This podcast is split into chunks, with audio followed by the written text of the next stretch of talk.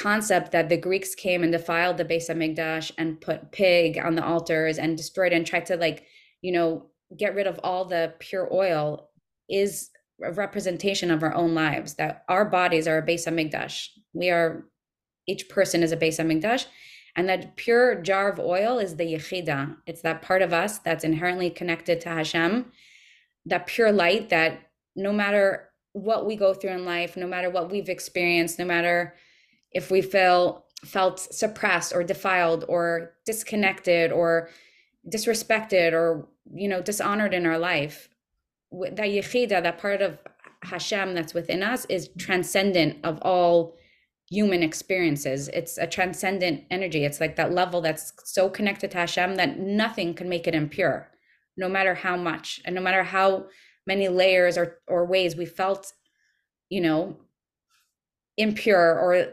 disrespected. It just, no one can ever access that. It's Hashem. Hashem is always guarding that. And when we feel constricted in our life and we don't feel like we know why we're here, or we don't feel like we're able to move beyond the constricted space or the trauma we've gone through or the experiences that we've gone through, this Chanukah story is for us. It's our personal story of, the first step is being a Maccabee, right? The Maccabees said, we're a small little band. We're just a family. We're five people. You know, on one hand, it doesn't make any sense. Who are we against this huge Greek army? But they didn't say that. They said, we're going to stand up for our truth, and Hashem's on our side, and we're going to do what we need to do, and we're going to stand up and fight. And that's the first step, is standing up and saying, I know what I'm worth. I'm not going to allow this anymore. I'm not going to stay stuck anymore. I'm not going to allow this other negative energy to control my life. I'm going to stand up and trust that Hashem's going to help me. And then we went into the Beit Hamikdash, and we cleaned out the pig, and we cleaned out the Beit Hamikdash, and we took out all the all the junk. And that's the process we've been speaking about for many months, about going inside and knowing that it's worth it to go inside of our body, because in there is that jug of oil. Inside is our Yechida. It's that light that is so pure and so whole, and so it's our G P S, and it's that miracle space that we can access that gets us beyond anything we got went through, because it's transcendent light. And so pure going inside the Beit Hamikdash, just going inside of ourselves, navigating all the those lies and the beliefs and the traumas or the disconnect or the suppression, and cleaning it out, cleaning it out, cleaning it out. And if anyone wants to know how to do it, you can listen to previous episodes, because I've been talking about it for many months. And we, no matter what we went through, we will find that pure oil, because it's there. The Yechida is just impossible. You can't get rid of Hashem. You can't get rid of the Yechida.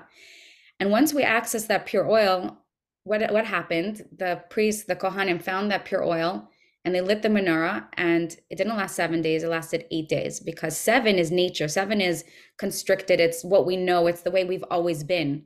The eight is beyond nature. The world was created in seven days. And when, when you re, when the number eight represents getting beyond the natural norm. So once you access the Yechida, you get to the level eight. You start experiencing things that make no sense. It's the, in the realm of above, like, wow, because of all the things I've experienced, or because of my personality, or because of my limitations, I never thought that this was possible. But with the Yechida, you get into transcendent light, and Hashem starts running your life and dictating to you, through you, what you want, what you desire, what, you know, what you're supposed to do at every moment. You have, you get access to your G P S. And then you get to the level of eight. You access your inner menorah. You start experiencing things that where you feel like, I'm Hashem's wife. I'm just accessing my inner desires because I feel my desires through my Yechida. And then Hashem's my husband. He's just orchestrating my life and doing all these things that just make no sense. That's above, it's above nature. And from there, then that's, then we have this ripple effect, because when we're in the world, we're like literally a menorah. You know, we put menorahs on our cars, and we put menorahs all around because we want everyone to see we're a walking miracle. We walk around and we have transcendent energy that, even if it's not logical or people can't pinpoint it or describe it or whatever, it's an energy that we're outputting in the world. And that's how we spread Hashem energy in the world, and we become a miracle, and we we spread miracles. So with that, with the introduction of why we share miracles and then how to access miracles, I'm so excited to um, open the floor to share modern day miracles of very special women who have experienced the journey of letting go and letting God. And that's the other thing. It's like this catchphrase, let go and let God, but it's much harder than it sounds. And it's a real real avoda, it's a real job. And letting go and letting God means, like what I just said, is that when we're in charge and we're in control of our life and we're in our heads and we have to make sense of everything, then we're in control mode, and then our life stays in the realm of seven, in in within only what we can handle, what we can control. But letting go and letting God is accessing that pure oil, right? The Yechida. And then Hashem is infinite. So Hashem through us can create amazing things. So when I feel it will be very inspiring to share. So I want to start off with my friend, my dear friend who lives nearby. Her name is Rachel Efrati. And um, Rachel's on the road to L A. So made this made a special stop to share today. So thank you. And I wanted to share, it's mostly Rachel's story, but I'm going to say our story because I have a little side to this also. And um, I wanted to, for us to share the story for a while. And then as it came closer to Chanukah, I just felt like it was going to be the right time. So thank you. So I'll, Rachel, I'm going to start with my side of the story and then ask you some questions. So, you know, we've grew up hearing miracle Rebbe stories where, you know, the Rebbe sent out this one bahur, one person to this far out city. And, you know, they went and tried to find Jewish people to inspire. And then it turns out, you know, they didn't have any luck. They didn't find anyone. And then five years later, if they find out that someone was looking out the window and got inspired because they saw the boys in the street, you know, and it's all nice stories, but you never really think it's going to happen to you. So this past summer, there were these two boys who wanted to come out and do Merkash Lachas, which is going around the city and finding Jews and talking to them and connecting to them. And my husband and I were like, you could come. We live in the Bay Area in Los Altos. It's like the most liberal, anti-religious, anti-Chabad, anti-spiritual place, perhaps in the world. Maybe there's other places, but it's really, really hard. Like finding Jews who are willing to walk into our home is, you know, you have to make the personal connection. It's one-on-one. They're like, oh, you're not an alien. Okay. You know? Um, so it's, it's not an easy job, but you know, we were, we're blessed to be here. There's a lot of other positive things. It's beautiful weather. It's beautiful nature here. But anyway, so the boys came and were like, don't be offended if every single person closes the door on you. Like, you know, if you happen to have one house that's successful, that's major success. And sure enough, they came and there was most people not there because everyone works in these big, you know, Google and Apple and Amazon companies and um, Facebook, they're all here and, you know, not home. But whoever did open the door, most people were a little hostile, not interested. And then they came back and they said, oh, we went somewhere far out in the woods, middle of nowhere. Um, and the woman actually opened the door and she was really nice. And um, she seemed really happy that we were there. So I, I, I was just like, I don't think anything's going to come out of that, but I was just happy for them. You know, I'm like, I'm so happy you felt like welcomed by someone. And then a few hours later, um, her husband, so this is Rachel and I'm talking about, she's going to share her story. Um, Rachel's husband emailed my husband and said, oh my gosh, I'm in New York. I just was at the Ohel a few hours ago. And like within within an hour of leaving the Ohel, the boys came. Wow, this is amazing. You know, we'll we'll be in touch. So I didn't know anything about them, but I just thought, okay, that, that's interesting. So then my husband, when he comes home, meets with her husband and says, the first thing she says, my, he says, my wife is very, very interested in learning Kabbalah. You don't, do you know anyone? So my husband says, ah, they were a good match. My wife loved te- loves teaching Kabbalah. They, they, the two of them should meet. So then Rachel comes to my class the next week and it was, we connected from the first minute. We both realized we're deep spiritual seekers. And um, th- for my end, I was like, wow, this is a miracle. You know, the boys went and found this woman and now she's coming to my classes. Done, the end of story. But there's a lot more to the story on Rachel's end. So I'm, I, I actually, we were chatting a few days ago when we were talking about this and she already started revealing so many things that I didn't even know.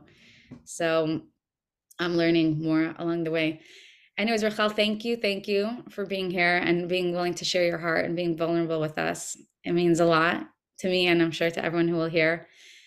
And um, I guess if you can start, um, tell me a little bit about, I know that you were connected for a little while with Kabbalah, and then you left. And I, I, you could say, but I know you were connected to Chabad for a little bit in Thailand and then in Israel. And then at a certain point, you were just like moved away from religion, and um, you moved to Los Altos. I, I've never seen Rachel's house, even though she's been very generous and hospitable and, and inviting me. She's like, you should see where I live. My neighbors are just trees and squirrels and deers. Like, I live in the middle of nowhere.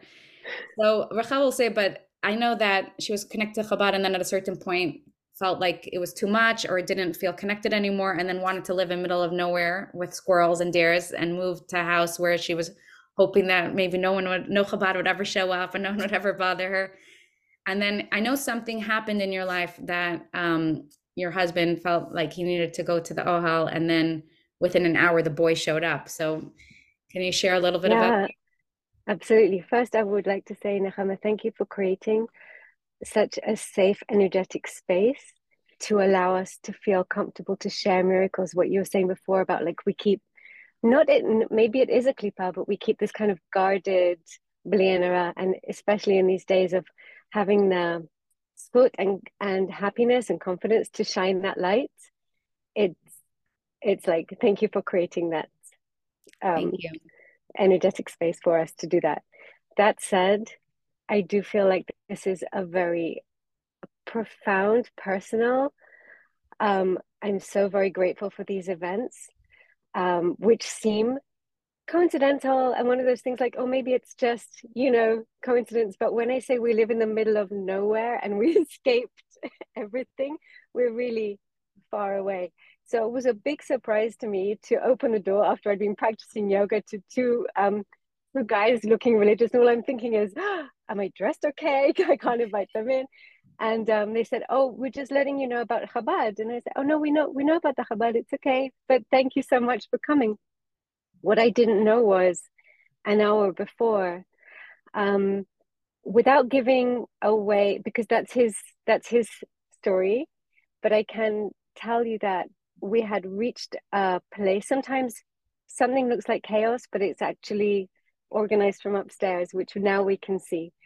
So he had to travel to New York for a very high pressure, stressful meeting, which was pressure enough for him to humble himself and open his heart to ask for help.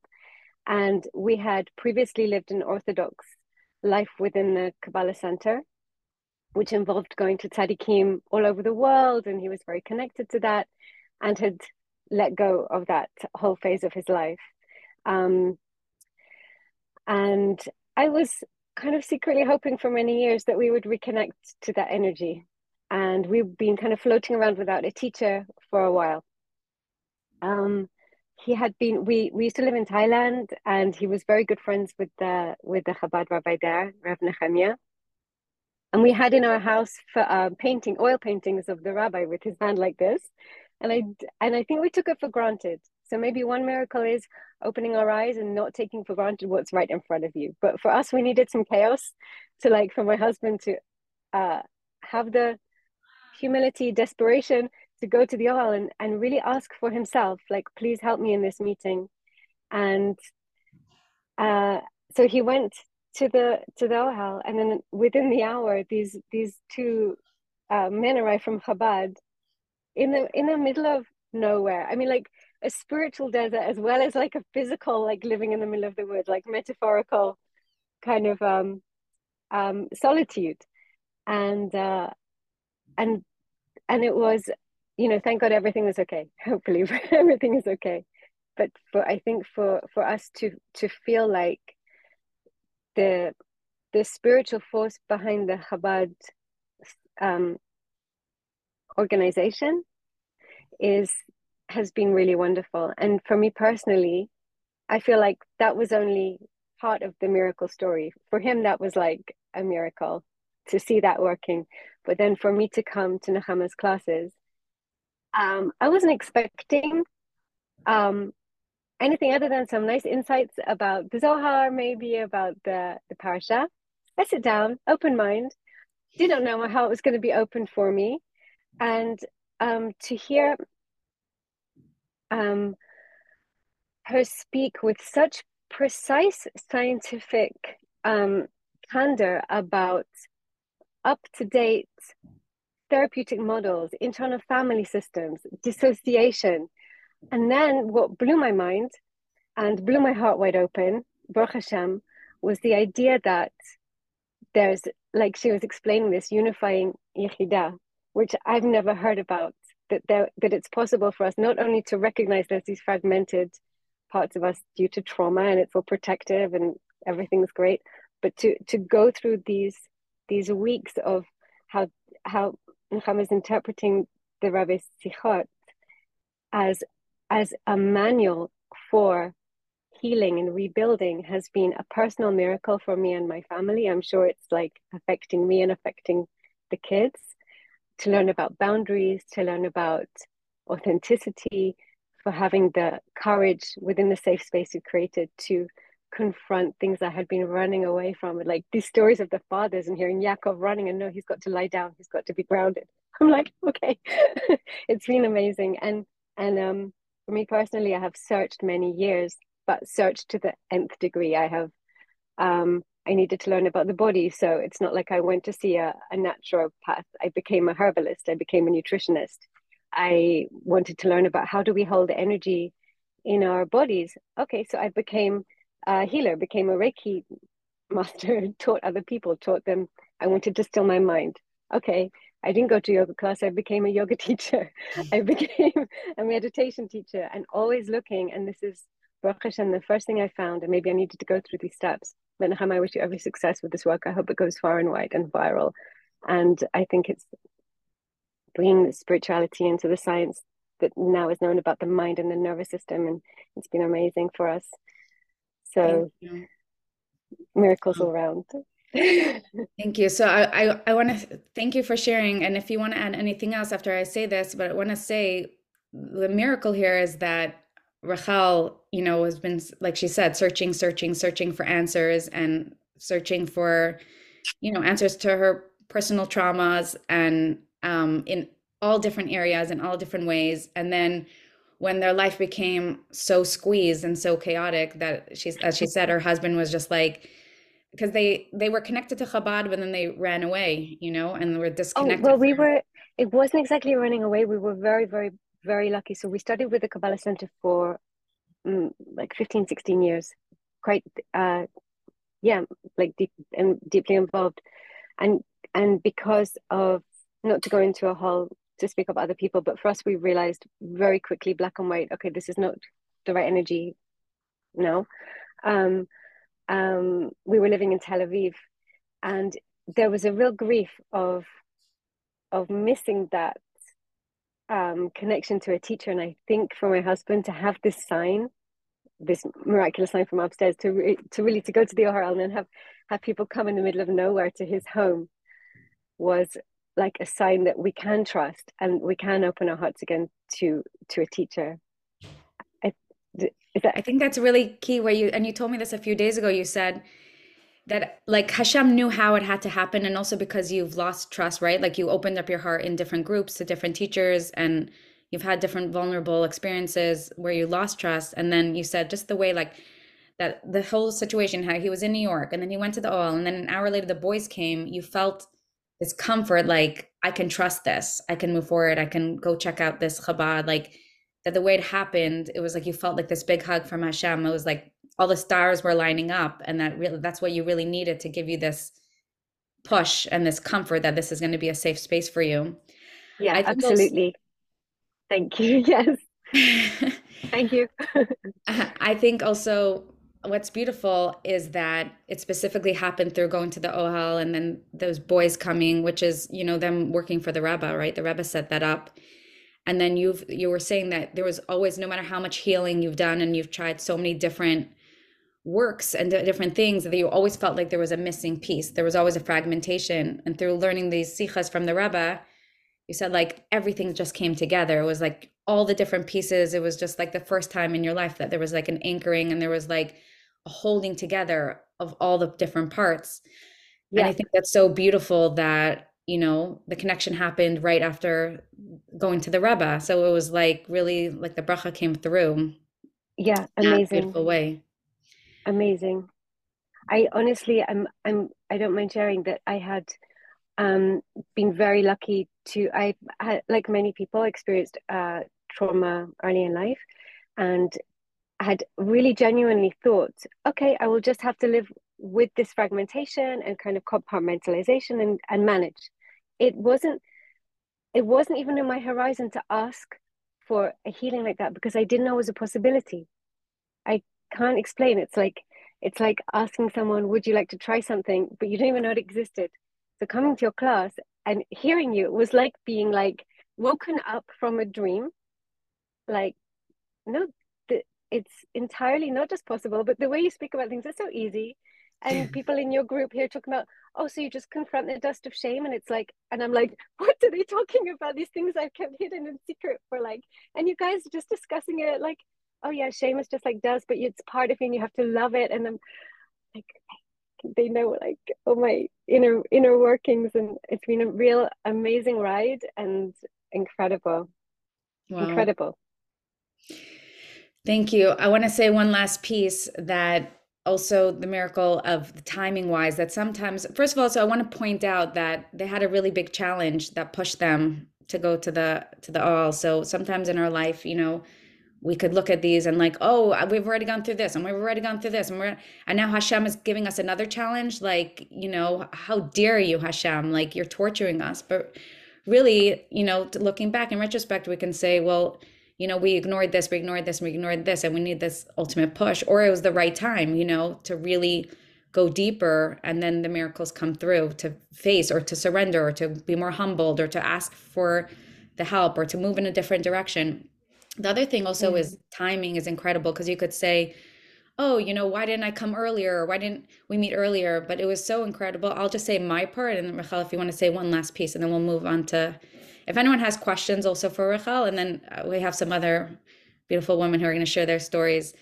Um, I, I've mentioned this before, that I went through a year of like really intense darkness, like really, really disconnected, and was going through a really, really hard time. And then as I was coming out and coming back to flow and started teaching again, Rachel walked in like a few weeks after I was like starting to feel better. And she's like, oh my gosh, this is amazing. And I've been struggling. And I'm like, if you would have walked in two weeks earlier, like I wouldn't have been able to teach you anything, you know?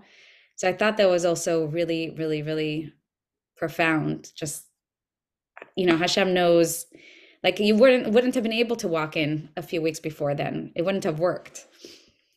Yeah. So, and I know yeah, you said also the timing that we met was, you felt that way also for you. Yeah, absolutely.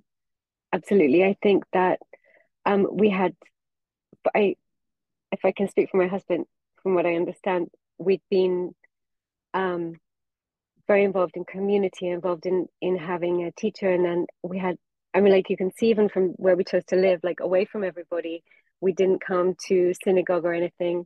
We were, we were just doing our own thing for quite a few years. And I think that chaotic push included including some chaos for me to like overcome some personal things was really like a beautiful timing of like, okay, it's, it's, and we, you know, we were so stupid and like this, that we needed the sign. I mean, is it a miracle, or is it really like Hashem's like, I already told you twenty-five times over throughout the years, but we were just so closed-minded, we couldn't see it. So we needed something so obvious for us. Um, that it's, it's um, to have the schut, I don't know the word in English, happy merit, to remember to be grateful for, for, you know, to accept the work that's being given. So yeah, we do accept it with real gratitude. Thank you so much. Thank you. Thank you so much for sharing. Okay. Can I, can I just yeah. say something about this story that you guys are expressing? I'm, I'm hearing it and I'm thinking to myself that, that you said this point, that if you had come at a dip, you know, before that, it wouldn't, you wouldn't have been ready for her. Yeah. But it, it's the synchronization of Hashem, that Hashem sent the Bachram to her when, like, meaning she probably healed you, you helped her. It's like this connectedness that we have. Totally. It's the face, the face of God on every facet. It's like, it's, it's amazing. Absolutely. Like, yeah, it's really beautiful. I actually felt that right away when Rachel walked in, like that it was a gift for me, because I, I understood that it meant that I was ready in a space of more clarity, more centered, more light for Rachel to be able to walk in then, because it was like, that was like my sign, you know, because I wasn't, I really wasn't in that space before. So and for me, I have to say, I've had like, I've been very, um, I mean, I, I told you guys that I've trained in different modalities. And of all these amazing teachers that I've been in touch with, I didn't feel safe with any of them. And I meet this beautiful young girl, woman, and I'm like, yeah, this is maybe because you've been through what you have. And you, and she was like, oh, maybe see this, um, this, uh, your somatic healer. I was like, no, thank you. It's okay. I, I feel like the, the combination of your experiences and the way you have experienced and, and teaching somatic experience, somatic healing, plus the spirituality. It's like the most amazing combination, and B'ezrat Hashem, the world is ready for it now. I think, I think that unfortunately everyone, people have been through so much open, vivid trauma that this is a way of healing it. I mean, and that's been, I've, that I've seen that proven for me. I feel like it's a missing piece of the puzzle that I didn't even know was was a puzzle. I thought just all different fragments of pieces. I didn't even know it was a full thing. So it's amazing what you're saying also, because it's, first of all, thank you. Thank you, Rachel. And also, um, it's so true, because an exiled state is, we've been so, so used to living in an exiled state, fragmented, disassociated, disconnected, lots of pain, lots of all, you know, jumpy all over the place, not anchored, that we just normalized it. So we couldn't, it's like we didn't even have the words for redemption, for Geula. Like it was like this far off mystery that we couldn't ask for it because we didn't even know. It was so, so distant. And then when it comes and you start experiencing it, you're like, wow. I mean, really, that's what it is, right? Then you start getting more and more taste of redemption, and you're just like, wow, I never thought it was possible that there would be another way. And that's also why a lot of people have a, are afraid to let go, because they don't know that there's an, something better on the other end. Because if that's the if that's the only thing that's possible for us, how can we let go?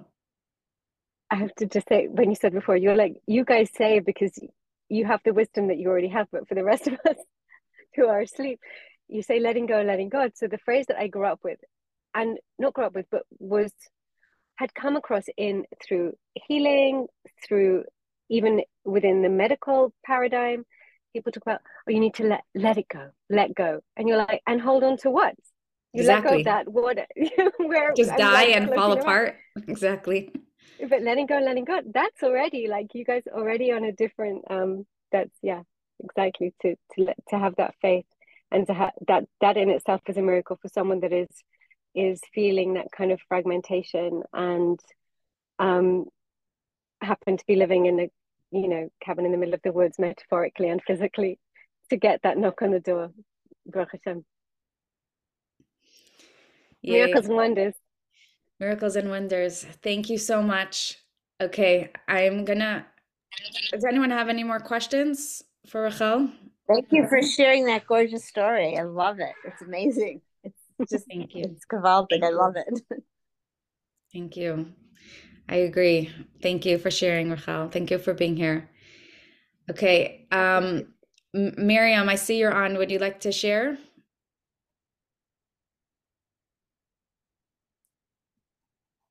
I don't know. I'm going to go towards the end. So other okay. people go first, please. Okay. So Chaya, not Chaya Moskowitz, the other Chaya. You ready to share? Hi, Nechama. It's, it is Chaya. Oh, I thought it was the other Chaya. Okay, awesome. Hi, Chaya. Hi. Hi, everybody. Reilchan Chanukah.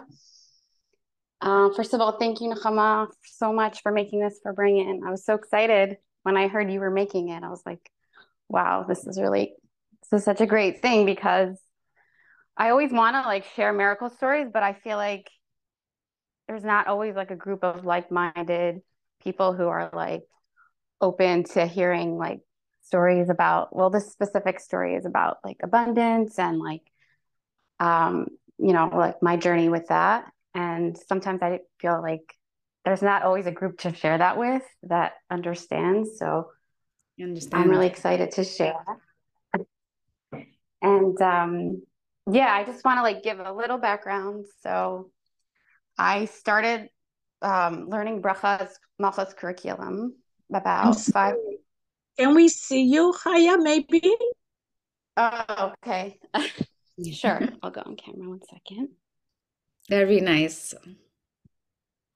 Hi, everybody. Wait, we don't see you yet. Mm-hmm. Hi. Oh, hey. Yeah, like, find good lighting here. Is that good? Yeah. Anything is good. It's good to see your face. Thank you. Hi. So, um, so I started learning Bracha's curriculum, her Malchus curriculum, about five years ago. Um, I was going through a really, really hard time. Um, I had a really hard pregnancy with my, um, with my youngest, and um, I think that sort of like pushed me into this space of really wanting to heal and really like getting in touch with myself. Um, but that's a whole other story.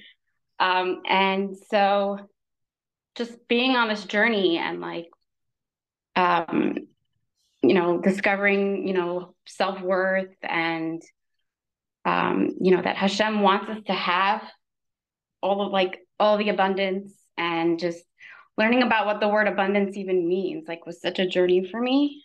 And so this specific story that I want to share um, happened, I would say, about a year and a half ago. Um, I was lying like next to my baby, trying to like put him to bed. And I just remember like this feeling of abundance, like wanting to stretch and move to a bigger house. Even though, you know, we lived in a house and we were comfortable and I, we were happy, I just remember feeling like, okay, like Hashem wants me to like take the next step and to like expand my vessel and to like be more abundant and buy a bigger house. And this was something that was just very like new for me, because I was always like in the mindset of like, be happy with what you have, and, you know, you don't need nice things, you know, like that very like dar darshishi mindset, um, just like scarcity, you know, from society that sometimes mm-hmm. scarcity mindset, exactly.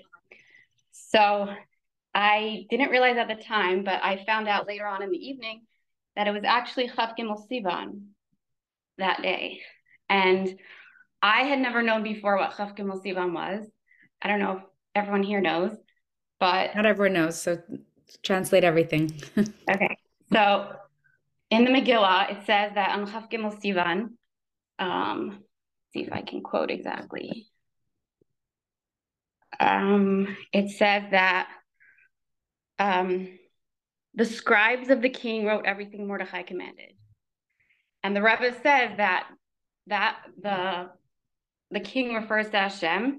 And that on Chaf Gimmel Sivan, each and every one of us has the power to write in Shemayim anything we want on this day.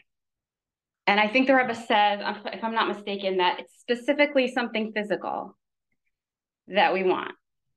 So that was the first time I had ever heard of Chaf Gimmel Sivan, and I had no idea about it before that. But by Hashgacha Pratis, I found out that night that it was Chaf Gimmel Sivan.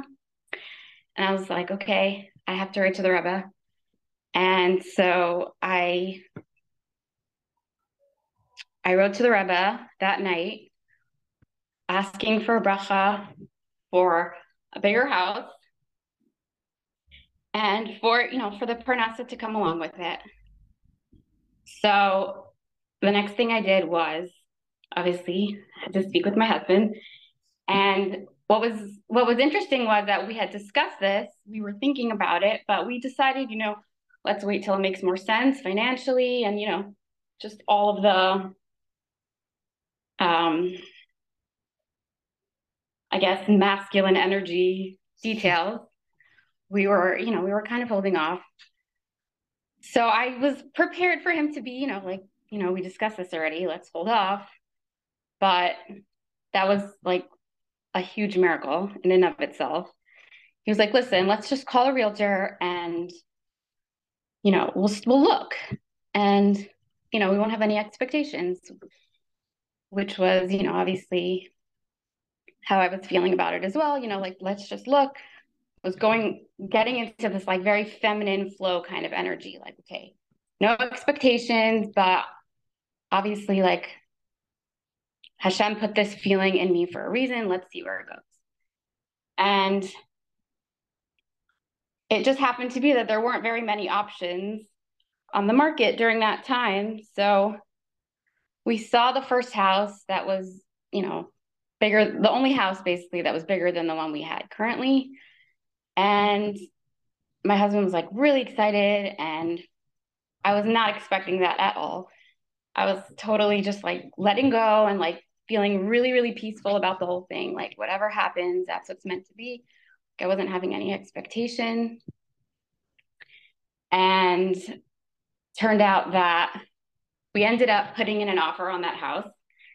And like, we did, like we had, you know, like some ideas in mind of like how we were going to make it work financially, but like practically speaking, like we were really kind of just like going with the flow, and we didn't really know exactly all the details how it was going to work.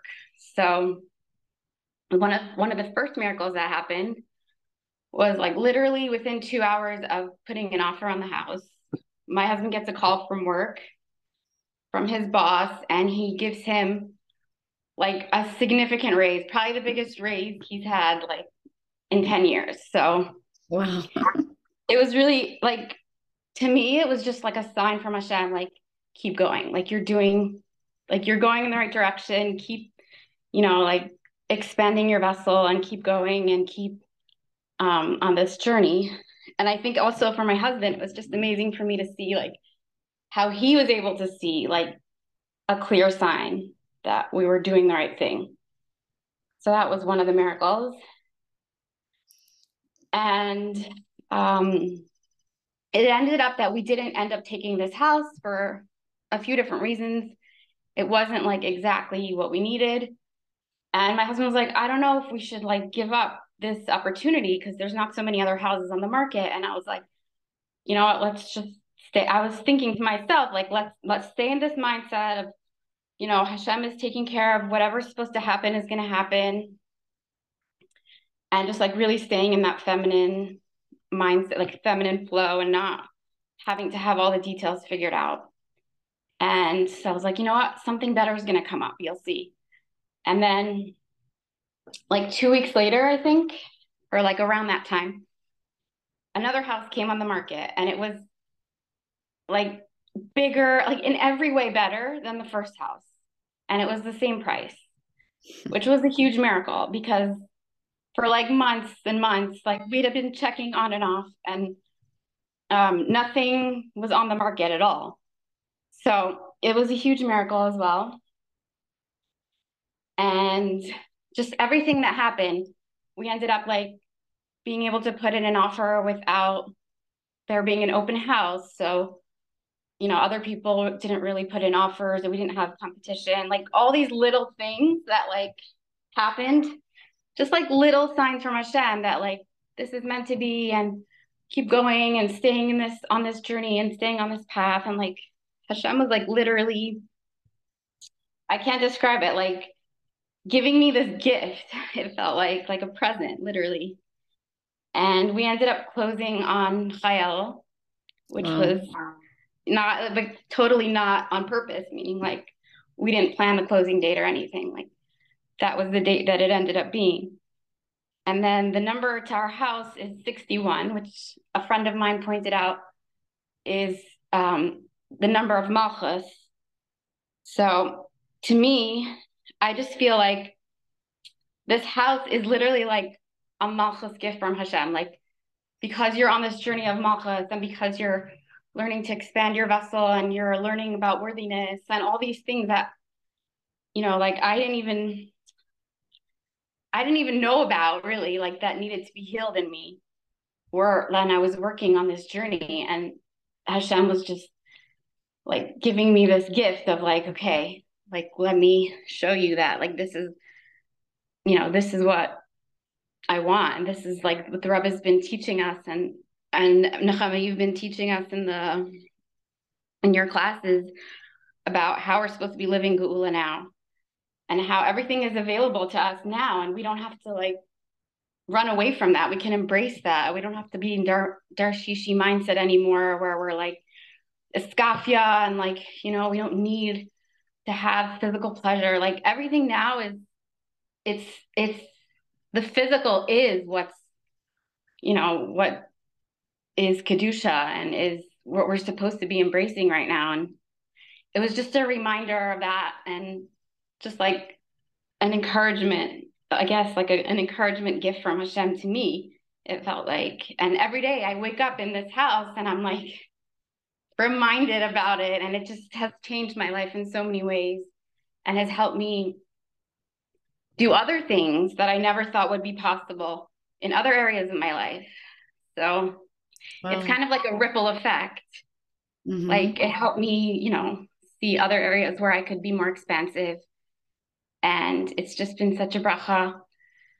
And I just feel like, you know, we all have access to that. We can all tap into our desires, whatever it is, like even if it's the most physical thing, if you want a beautiful sheitel, or you just, you know, you want to have a career where you're making more money and, you know, and obviously doing something that you love, like we have access to that. We can all do that. And it's not even about like working hard and, you know, like, you know, putting ourselves in positions of like stress or uncomfortableness. Sometimes it's just about tuning into what you want. Like I feel, I feel like a lot of it was just really getting clear about like what I wanted and staying in that space of, I don't know how this is going to work out. I'm not having expectations. Like I don't need to have all the details figured out, but like just staying in that like calm space of like whatever Hashem wants to be, that's what's going to be. And like, like I didn't even have to like convince my husband. He sort of just like went along with it. I think he just felt my energy and was like not feeling the pressure of like, okay, she, like she has all these expectations and now I have to make them come true. Like it wasn't that kind of energy at all, which I think was a big part of why he was okay with like even pursuing it when we had already discussed it. And then the last thing I want to share, which I think is a big piece of it, is that like a couple of months before I had even like thought about looking for a new house or anything, I had written down on a piece of paper, um, sorry, not on a piece of paper, in my phone, like on the notes, um, just like my Geula vision of what my perfect dream home would look like. And I had just like written down in detail all the different things that I wanted and location of the home and all these different things, just like as like, you know, expressing desires without expectation. Like I just periodically would like write things down. And this is one of the things that I wrote down. And I realized after we had bought the house, or like around that time, that literally every single detail that I had written on that note about what I wanted in my like Geula vision dream home, this home had literally. Mm. And I just thought that was like so crazy, because, you know, sometimes it's just about getting super, super clear about what you want. And then Hashem just has that, like, you basically like create that keli where like Hashem knows exactly what, what to give you. And I just think that, you know, that is a very powerful way of bringing about, um, you know, miracles in your life, getting super clear about what you want and telling Hashem like in great detail. And I've had that with other areas in my life as well, where I've written things down and seen them, you know, come about. So I think that that's a great, um, a great way to also get super clear about what you want when you write them down. So that's my my miracle story, and I wanted to share that. And I just want to give everybody a bracha that whatever, um, you know, miracle or whatever physical desire, spiritual desire, emotional, whatever it is that they're seeking in their life right now, like write it down and get super, super clear on it and be super, super like, um, you know, clear about what you want, and Hashem should bless you with all of your heart's desires, and we should all see lots and lots of miracles. Amen. And I think Fabrangans especially have so much power to bring down miracles. I've noticed that in my own life, like whenever I've posted a Fabrangan or been at a Fabrangan and shared, like I've noticed big, big changes in my life. So Amen. I just wanted to give everyone a bracha that this Fabrangan should be a Keli for whatever you're searching for or you need in life or you're asking for. Should it should come about in an open, easy, and yeah, very feminine flow kind of way. Amen. Wow. Chai, that was very, very special and beautiful. Thank you for sharing and all the details and the feelings along the way. And um, really, really, really incredible. Um, Thank you. Especially when it's miracles about something so physical, right? And like all the details of the house and the things you want, like, you know, there's, you could say miracles of like spiritual or like whatever, but when it comes down to like experiencing Hashem's love in the physical down to our desires, it's so profound. And I just want to say that, um, thank you. And what you said exactly is like, first of all, we have to, to, we have to even know what we really want, but also we have to know that we're worthy of what we want. Those are the two big things. It's like, we have to know what we want, and then we might not feel worthy. So opening up to know that we're worthy of it is opening up our, as a vessel so that Hashem could give it to us. Cause if we're not, we don't feel worthy, then our vessel is not fully ready. And Hashem just waiting for us to, you know, like I talked about in the beginning, cleaning out our Beit Hamikdash of all the false beliefs and things that, and then we make more space. I just have to share, I'm going to take only like two minutes because I want to give space for everyone else. But I just, when you were sharing, I just want to share because I love these stories when they're so physical, that I'm going to share a little miracle story in my life, something very physical that I went to a home store, a home decorating store for a specific picture. And I was like, can I focus? Because I love home decorating stores and they're very enticing for me. And I was like, okay, we're just going to look at the picture. And then I couldn't help it, on the side, I noticed this gorgeous, gorgeous round mirror. And it was on the corner, like with like random stuff. It wasn't in the like organized part of the store. And I was like, oh, that's, that mirror is so gorgeous. And I'm like, no, it's expensive. I'm not here for the mirror, ignore it. And I get, got home and I couldn't stop thinking about it. I'm like, the mirror, the mirror, the mirror, the mirror. I know about myself. I'm like, if I can't stop thinking about it, it doesn't matter the price. It means it's mine. And so I, I, the store was a little far away because I drive an hour to get my kids, and it was on the way. So I was like, okay, I had to wait the next week when I do carpool. And I went early, I went in and I couldn't find the mirror. And I was like, oh no, Hashem, I, it's meant for me. I, I have, I, I need that mirror. I looked, looked, and then I, I went to the lady and she's like, oh, come, come to our website. Let's look. She opens up the website. I look through, no mirror, none of, not that mirror. And I was like, oh no, I don't see it on your website. And she's like, I'm sorry, this is our website. This is what we have.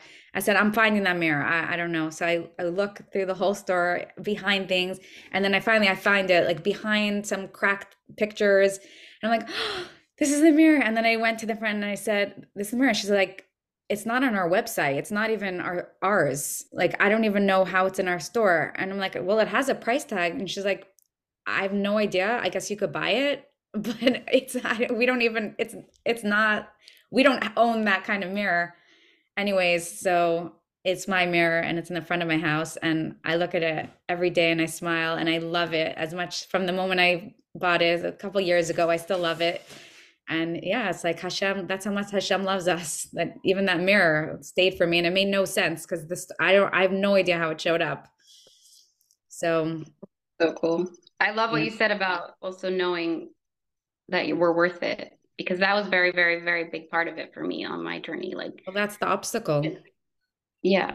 Yeah, uh, totally. Because so, you know, scarcity mindset, but also just, you know, society teaches us that, like, you know, it's, it's, it's a bad thing to feel, to want, and to like you know, put yourself like so high where you're like, oh, I need this, or not need, but I want this nice thing or that nice thing. Like, it was just something that I really, really had to work through and heal. And yeah. I was, yeah, Hashem, I think I feel like Hashem gifted me this for doing that work. Like, it just feels like, Hashem, I don't know, I can't explain. It's like Hashem's like,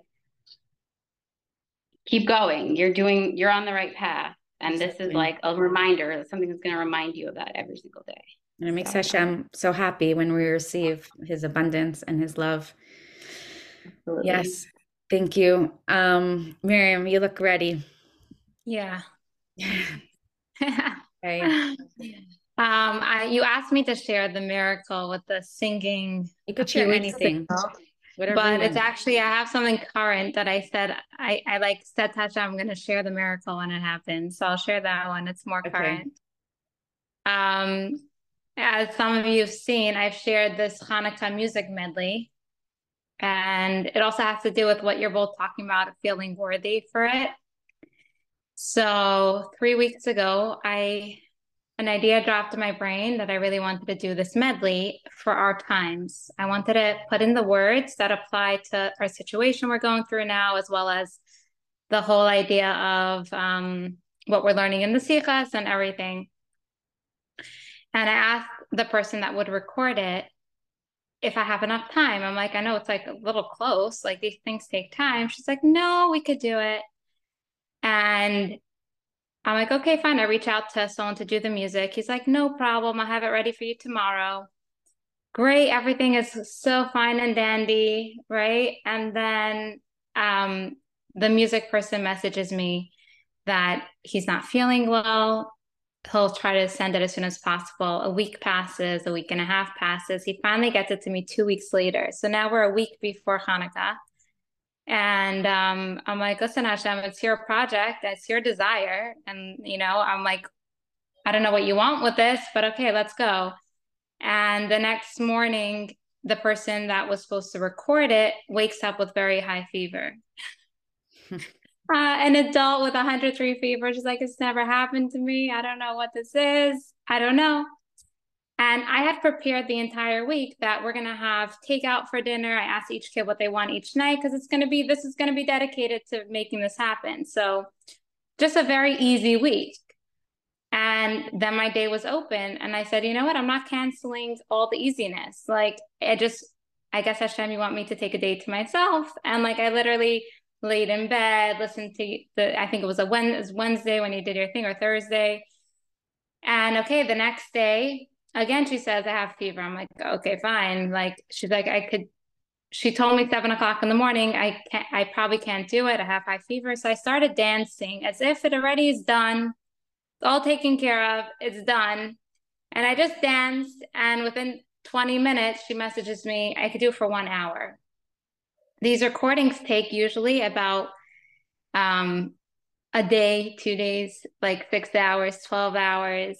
And I drive up to her house and I said, Hashem, if you want this to happen and you make this happen, I'm going to share this miracle, that how it came about, because logically it didn't make any sense. It's going to be ready. And I go in and, and as well as, as I was driving up, I'm like, oh my goodness, my throat, like really, I'm not even feeling so well. I don't know, but I still want to do it. So let's go. We'll go. And I think it flopped. She's beet red. She could barely do it. She does it for like an hour and a half and I leave. And the next day she said, I'm still not feeling well. This is really strange. I don't know what it is. I'm still not feeling well. I could do it again for one hour. Come back in.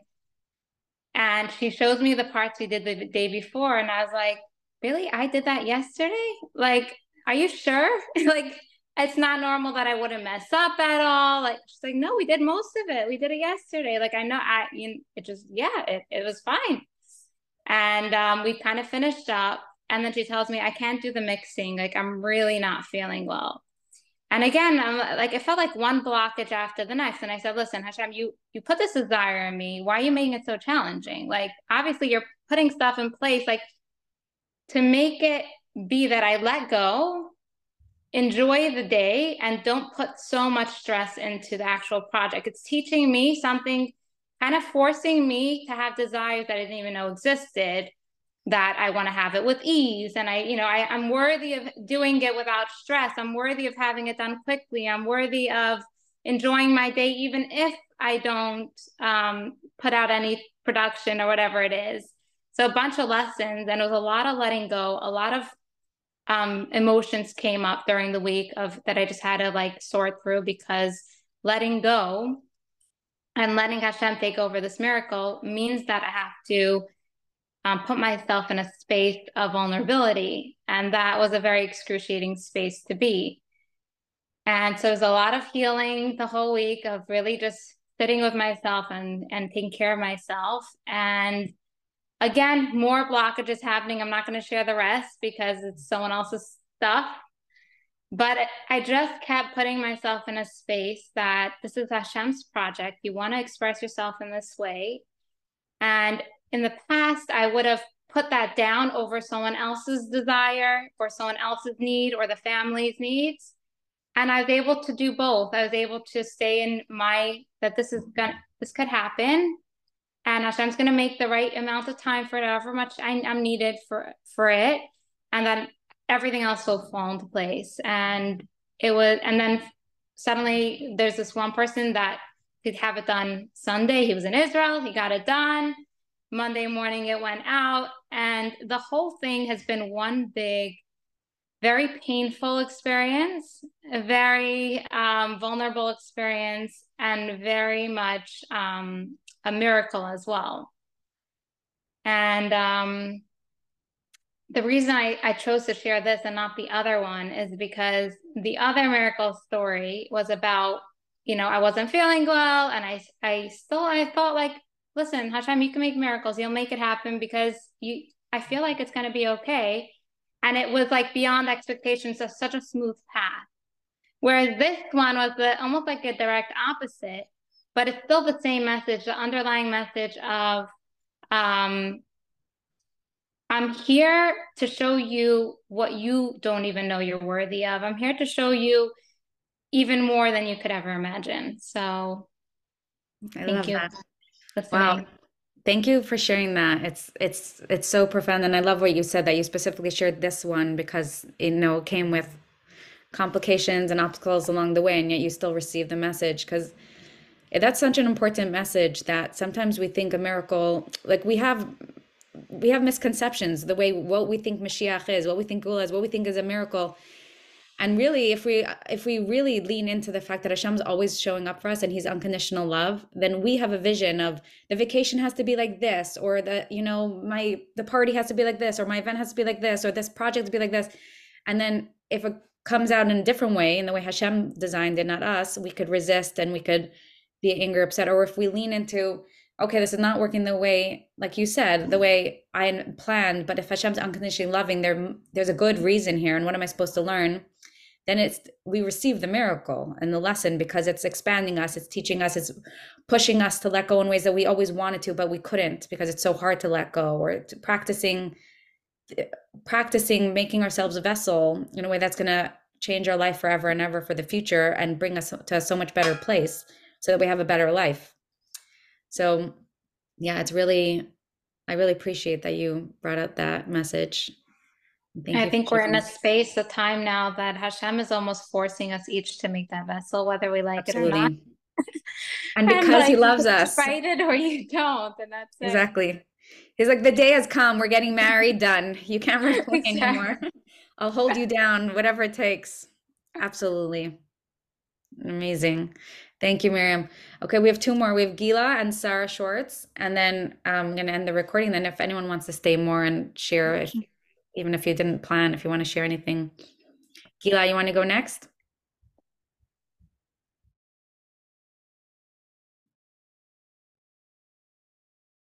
It didn't unmute, so it took some time.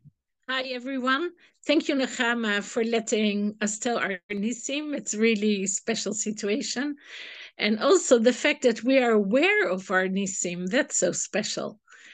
And um, I wanted to tell the story about our house, but we just had a house story. So I just want to say that we had really a very similar story. The only difference is that we went into a smaller house because we moved from our shlichus in Amersfoort to Amsterdam, where our married children live. And the price difference is so big, so we only could have a smaller house. But Hashem gave us the most beautiful possibility in this smaller house, with a garden and with everything what we wanted. And we are so happy. And the interesting thing is that everyone who comes into our house said, wow, this is so beautiful, or, oh, it's so big, and it is not. And or uh, all many compliments. And I think because people see the kedusha in the house, that Hashem gave it to us. And a present from Hashem is always nice. So I think that's why. And we had the same, like we, we were looking for houses and there was nothing. So I told my husband, Bezrat Hashem, the moment we need it, we'll have a nice house. And that's exactly what's happened. And I didn't plan anything. It just went. And that's so beautiful. So I won't uh, elaborate on this, but I, while listening to all the others, I thought, you know, last Sunday we had a Chanukah party with our children. And it went really effortless. I didn't prepare, just thought a bit what we will give. I didn't cook, I didn't, I just put, I, I didn't, I, I mamash the, the table, my husband and my son did, and everyone brought something, and everyone was happy, and it just went. And that's what I love of this way of living, in relying on Hashem and letting Hashem organize our life, that we don't have control to control it, just a bit, put in some efforts, but mainly it's effortless. And that's what I love. And I love everything we learn in the classes. And what, just one more thing, I just wanted to mention that also people who organize big menorahs, I'm sure you experience the same, that organizing a big menorah is such a big miracle. The Rebbe gave us this amazing possibility.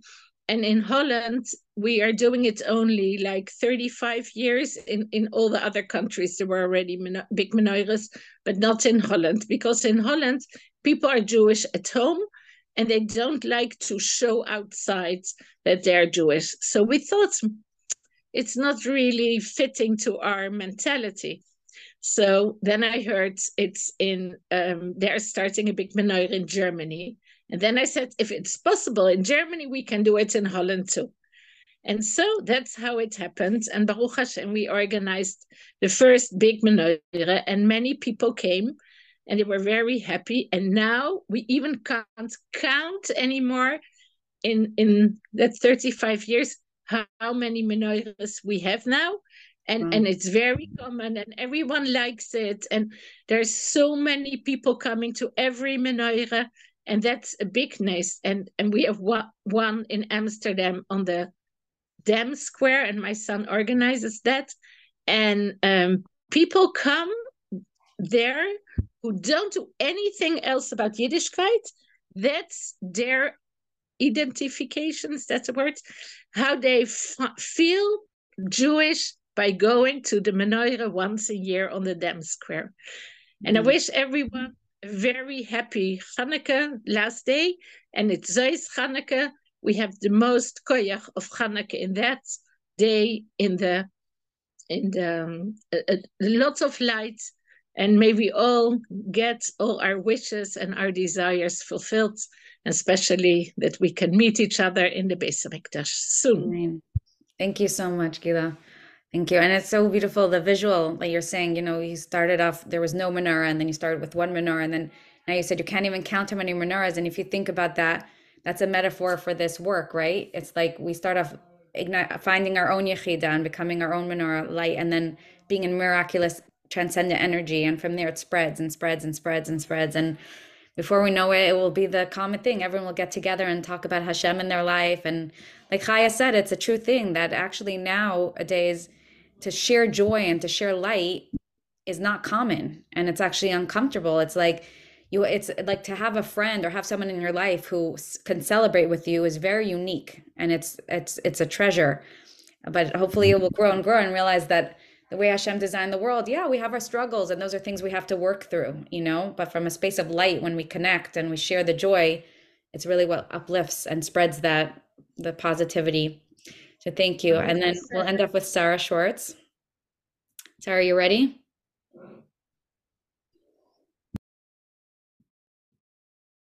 Yeah, I'm here. Hey, hey. Can you hear me okay? Yeah. So I was hesitant if I should share, because even just within this one hour class, my ability to let go goes up and down. And I want to I want to share it here for the benefit of anyone who's still in the middle of the journey. Um, it's very messy. Actually, right behind me was, I was painting this painting and it was saying, "Let go and let God."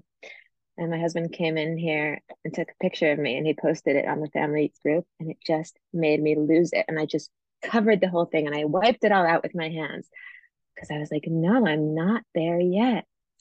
And again, I'm sharing this because I really believe this, this process is like this birthing something so big, and it's like labor, and it, it, contraction, and then it goes back, and then a contraction, and then it goes back. And um, but I will share a little um, thing that I was going to share. Um, similar to what someone else shared, how like not always is the vision of what we had exactly what is meant for us, and letting go and trusting Hashem is leading us along the path that is good for us. So my my short share is, I for so long wanted to move to a intentional Jewish community with nature and the kids walking to school and walking around barefoot and everybody just connected, and that was like my vision, and I wanted to create it because I didn't know where it existed, and I was like trying to figure it out, and my husband was trying to help me figure it out, and like we couldn't figure it out, and I just felt like, and then this op- uh, opportunity came for us to move to Florida, and it sort of felt like giving up on this big dream that I had for a very long time, and that was very ch- hard for me. I felt like I was like downgrading my dream. But over time, and now, Merkash Lachas, we're moving to a, a new house we're going to buy instead of rent in this in this in Florida. Over time, I'm seeing that actually Hashem knows what is best for me, and for me, for my soul. It's so easy for me to move to the middle of nowhere and run a farm. That's that's fun. That's but for my soul to have a house, and to have those walls around my body and to feel comfortable and settled in them and worthy of them, that's really a challenge. And the fact that Hashem is leading me in very clear steps, leading our family to a place where it, it will be more settled for me, and having to do that work of letting go of my vision of what I thought was best for me and open to what Hashem is sending in all sorts of packages, is hard work, but it's it's special. And I, I really thank Nechama for being such a help along this journey, and seeing it in the Rebbe's work also, so encouraging. So yeah, thank you. Thank you for the opportunity to share. Wow. Sarah, that's a really, really beautiful way to end, because you, you're very grounding and very real and very authentic, and always remind us that it's an ongoing journey, because it's the truth. So thank you, and thank you everyone for joining, and yeah, you know, may we continue to see continued increase of light. You know, we go from one to two till eight for Chanukah, and may grow in abundance, abundance, abundance from here on, and be able to share and experience more and more miracles in our life.